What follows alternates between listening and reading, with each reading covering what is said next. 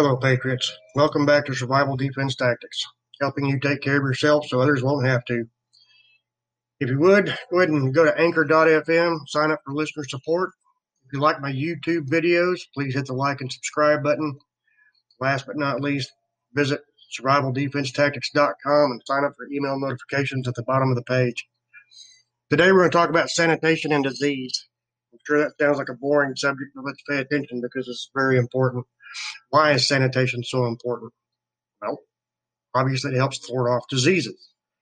And there's things that every one of us can do. We've probably all seen the TV shows or the commercials about third world countries and the disease that the people there are having to live with. And a lot of it stems from nothing more than poor sanitation by nobody's fault of their own. I'm just saying, in general, just straight out. Some of the diseases you can look towards seeing in poor sanitation areas would be like cholera, diarrhea, dysentery, hepatitis A, typhoid, and polio. Now, sanitation in itself doesn't require a third world country event. All it takes, truthfully, is for something in your normal everyday life to be disrupted. Uh, last week we had a pretty epic snowstorm for Oklahoma, and a lot of the pipes around here froze. Water stopped flowing. Well, if water stops flowing, that makes it really difficult for you to flush your toilets, and thus begins a sanitation problem. In addition to not being able to flush your toilets, you're not able to take baths or showers, washing dishes, cleaning the house, so forth and so on. So sanitation is highly important. This is something we should all make a priority around our own homes, be it poop hitting the fan or not. If the grid ever does go down and your if you live in town and your your water municipality for some reason doesn't do every single thing they can to keep the water flowing, then it's going to be up to you to find alternate ways to be able to do those things, those everyday things like flushing the toilet and taking baths and so on. There are some enemies to sanitation. I'm going to name them off real quick and give you some reasons why. And these are common household things that just about all 50 states have to deal with at some point or another. And if you don't for geographical location, kudos to you.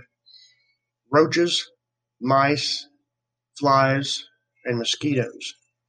Now, these are just four examples of how to disrupt normal sanitation, not including, you know, uh, utility interruptions such as, you know, frozen water pipes or if the grid goes down for extended periods of time. And by grid going down, I don't mean necessarily World War III or anything of that nature, but like an ice storm, tornadoes, hurricanes, earthquakes, anything that would disrupt your normal daily activities, your normal daily life. And of course, with every one of these four enemies I just mentioned, there are ways to prevent them from becoming a very large problem. We're going to start with mosquitoes. Mosquitoes are very prevalent in Oklahoma during the spring and the summer and all the way up into the early part of the fall. Mosquitoes can carry diseases like Zika virus. Uh, they can cause paralysis and, and pregnant women birth defects. West Nile's virus. Some of the common symptoms of West Nile's virus fever, headache, body ache, vomiting, and diarrhea. Uh, malaria is another disease, and some of the symptoms of malaria is fever, vomiting, headache, and yellow skin. If you are in a situation where you have diarrhea, diarrhea and dehydration do go hand in hand. And the last thing in the world you need, even on a good day, is diarrhea and dehydration. And it doesn't have to be just diarrhea. Continuous vomiting will also cause dehydration. Not trying to be gross or nasty about it, but the truth is the truth. You need to be able to prevent at every level that you possibly can these symptoms from happening. One of the best ways of doing it, control the mosquito population where you live. I know that sounds like a major headache, but imagine the headache involved with dehydration and di- diarrhea at the same time. So The old saying, an ounce of prevention is worth a pound of cure, very accurate. It's very true. Next, mouse diseases.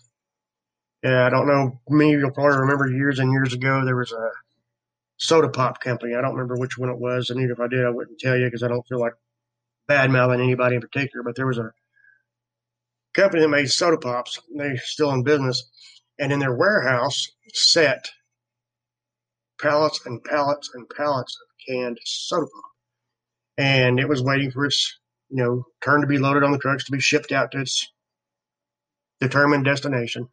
Mice were getting on top of it, peeing and pooping on top of these cans. Now, at some point during transport, I'm sure most of it fell off, vibrated off, whatever.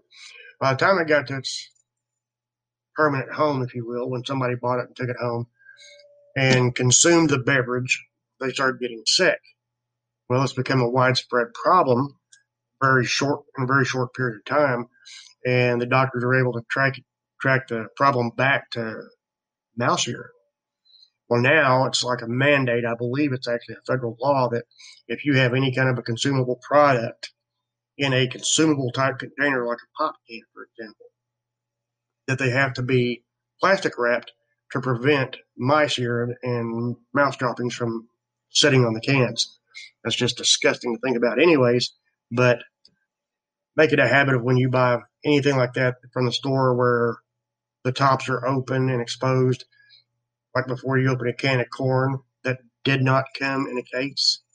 Maybe you should wash the top of the can off before you open it and start preparing it for a meal. And that's just an example. I'm pretty sure I'm not going to pronounce this correctly, so just kind of bear with me, forgive me. The hantavirus, I believe is how it's pronounced. That's the mouse disease I was talking about.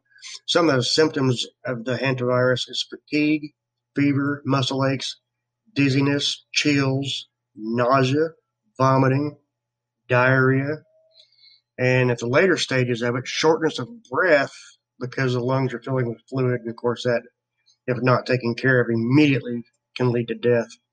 So, not only are mouse mice nasty to have in your house just to begin with because of the mess they make, they actually present a very deadly potential for health hazards roach diseases, uh, salmonellosis, typhoid fever, cholera, dysentery, leprosy. There are mouse traps, rat traps, roach traps, fly paper. There's all kinds of ways of helping control these pests in your home.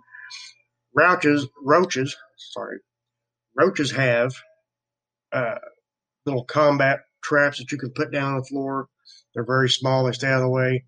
Not sure how they work. Somebody told me it's basically like having duct tape lined on the inside of a box. Roach goes in, they get trapped, they can't get back out. Flies are another pest that we want to pay special attention to. Some of the things that flies can bring into your home diarrhea, typhoid, cholera, believe it or not, eye infections. Uh, I don't like the ideas of my house being full of flies, anyways but knowing that they carry in with them potential diseases and health concerns should automatically get us all on the upper hand of taking a proactive step against them. Remember what I told you an ounce of prevention is worth a pound of cure. So, whatever it is that you can do that would inhibit them from making your house a home, do so. As soon as you see any kind of potential problem start, that's when to hit it. Don't wait until it gets out of hand. Once roaches take over, they take over. So just be prepared to do whatever it is you need to do to keep the rodent and the pest infestation to an absolute minimum, hopefully eliminated. Your health is one of the most important assets as a prepper or a survivalist. And uh, very, very good examples of my current living situation. My wife is ill, and she depends upon me for every single thing. If I get ill and I cannot take care of her, then her condition worsens. So I have to take care of not only me, I have to take care of her and our two grandsons. And staying ahead of the curve on diseases and infestations and anything like that automatically puts us a step ahead of the game. And whether you have dependents, maybe you live alone, you're single, you're divorced, whatever it is, maybe you live by yourself for whatever reason, then you totally depend upon you for your needs. And yet again, if you get sick and there's nobody there to help you, this compounds a problem. Stay on top of the pests, stay on top of the diseases, keep your sanitation up. I'm not saying scrub your house top to bottom day in and day out with bleach. I'm not saying that at all. I'm saying just keep your living environment as healthy and clean as humanly possible. And when little hiccups come that prevent your day to day normal life from being normal, do what you can to get it back to normal as much as possible, as fast as possible. You need to stay healthy. Keep your environment clean. Keep your food clean, well cooked, your water clean. Keep the pests and the rodents down to an absolute minimum, if not an elimination. Stay ahead of the curve. Stay informed.